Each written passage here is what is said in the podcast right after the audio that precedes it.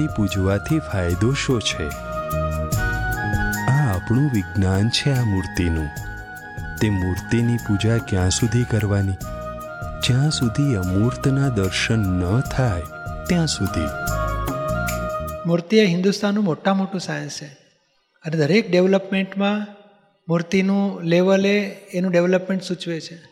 એ જીવ કયા દશામાં આવ્યો છે અથવા કયા ડેવલપમેન્ટમાં આવ્યો છે, એનું પ્રમાણ ખબર પડે કે કોને ભજે છે.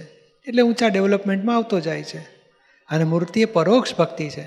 કારણ જેની મૂકે છે ક્રાઇસ્ટ ભગવાનને મૂકે કે અલ્લાહ ખુદા જે લોકો મૂકે છે મુસલમાન લોકો પછી એ પારસી લોકો અમુક મૂકે છે બુદ્ધિઝમને માનનારા છે પછી હિન્દુસ્તાનમાં તો કેટલા બધા ભક્તો અને કેટલા બધા દેવદેવીઓને એને બધું મૂકે છે. એ બધું એ ડેવલપમેન્ટનું પ્રમાણ છે. એની ભક્તિ કરશે એનાથી બે ફાયદા થાય.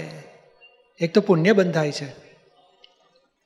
પુણ્યનું ફળ સંસારમાં સુખ, શાંતિ, સંપત્તિ મળે અને બીજું ધર્મથી અધર્મ એનો અટકે છે. જૂઠું બોલવું, ચોરી કરવી, રમી, રમવી, જુગાર રમવો, તો કે એ જેટલો ટાઈમ ધર્મ કર્યો, તો કે આ ખોટું છે, એવું એને સત્સંગ સમજણ મળે. એટલે ભક્તિ કરે છે ત્યારે એને કુસંગમાંથી, વ્યસનમાંથી અથવા તો આ દુર્ગુણોમાંથી એ પાછો ફરવાની એને સમજણ મળે છે કે આ ખોટું કહેવાય, એવું ન કરવું ન કરવું જોઈએ. એટલે એનું પુણ્ય બંધાય છે અને કુસંગ વ્યસનથી છૂટે છે.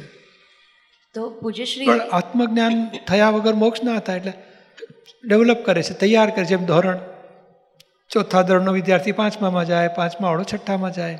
એ પીએચડી માટે તૈયાર કરે છે દરેક ધોરણો. પીએચડી થાય ને પછી આઉટ ઓફ પીએચડી નીકળી ગયો પોતે. એવું વિતરાગ થવા માટે આ બધા ધર્મો છે. વિતરાગ એ છેલ્લું સ્ટેશન છે. ત્યાં સુધી ડેવલપ થતો થતો થતો થતો થતો થતો. ઉપર ચડે છે.